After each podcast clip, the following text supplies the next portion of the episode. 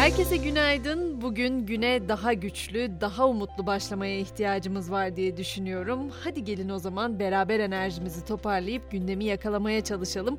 Ben Gizem mikrofon başındaki yerimi aldım. O zaman ne duruyoruz? Hadi Podi ile sabah güncellenmemiz başlasın.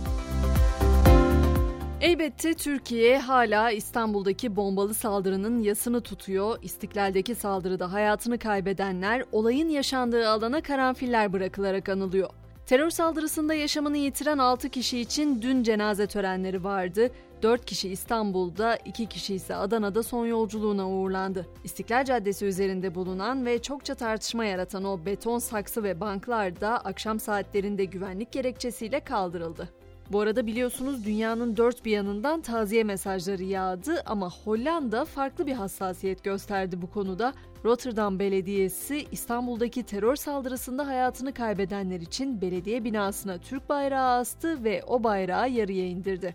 Aylardır tansiyonun düşmediği Rusya-Ukrayna hattındansa yeni bir haber var. Birleşmiş Milletler Genel Kurulu Rusya'nın Ukrayna'ya savaş tazminatı ödemesine oy çokluğuyla karar verdi. 94 ülkenin lehte, 14 ülkenin aleyhte oy kullandığı oylamada 74 üye ülke ise çekimser kaldı.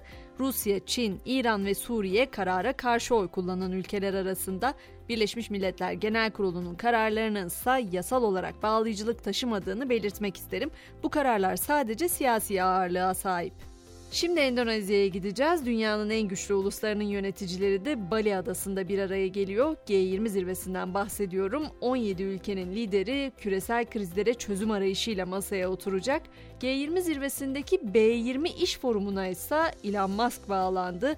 Endonezya'nın geleneksel batik gömleğini giyip karanlıkta mumlarla çevrili oturur halde katıldı bu toplantıya.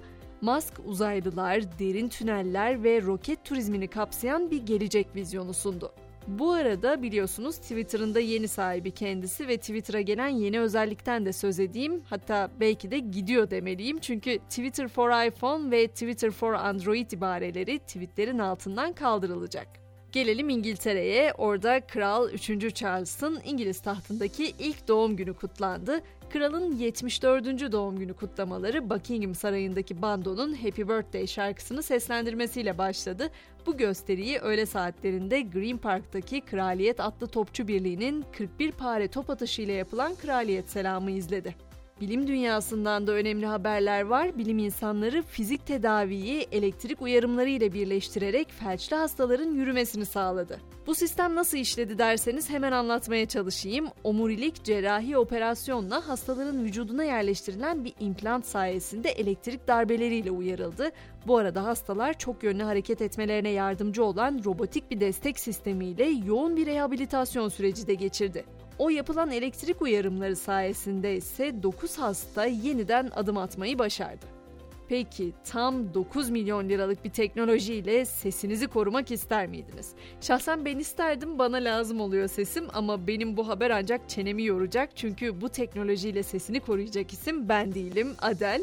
Ertelenen konser serisine 18 Kasım'da başlayacak olan 34 yaşındaki İngiliz şarkıcı 9 milyonluk bu sistemi kullanacak. Hazırlık odasında nem gidericiler, arıtma üniteleri, su molekülü dağıtma ve soğutma fanlarını birleştirerek ve daha sonra performans gösterdiğinde bu havayı alıp sahneye yönlendirerek çalışan bu sistem Adele'in sesini korumak için mümkün olan en iyi havayı sağlayacak. Spor dünyasının ünlülerinden de dedikodular var. Portekizli yıldız futbolcu Cristiano Ronaldo kulübü Manchester United'dan atılmaya çalışıldığını ve ihanete uğramış hissettiğini söyledi. Bu arada Manchester United'ın Ronaldo'nun sözleşmesini feshetmeye sıcak baktığı ama bu kararın Portekizli yıldızın kalan maaşını talep etmemesi halinde alınacağı belirtiliyor. Bir de biliyorsunuz spor dünyasında Katar'daki Dünya Kupası öncesi boykot çağrıları vardı. Katar o boykot çağrılarına cevap verdi. Katar Çalışma Bakanı turnuva için ülkeye gelecek LGBTİ bireyler için biz kimsenin eylemini yargılamıyoruz. Her biriniz Katar'da memnuniyetle karşılanacaksınız dedi bunun en üst düzeyde verilmiş bir talimat olduğunu da sözlerine ekledi.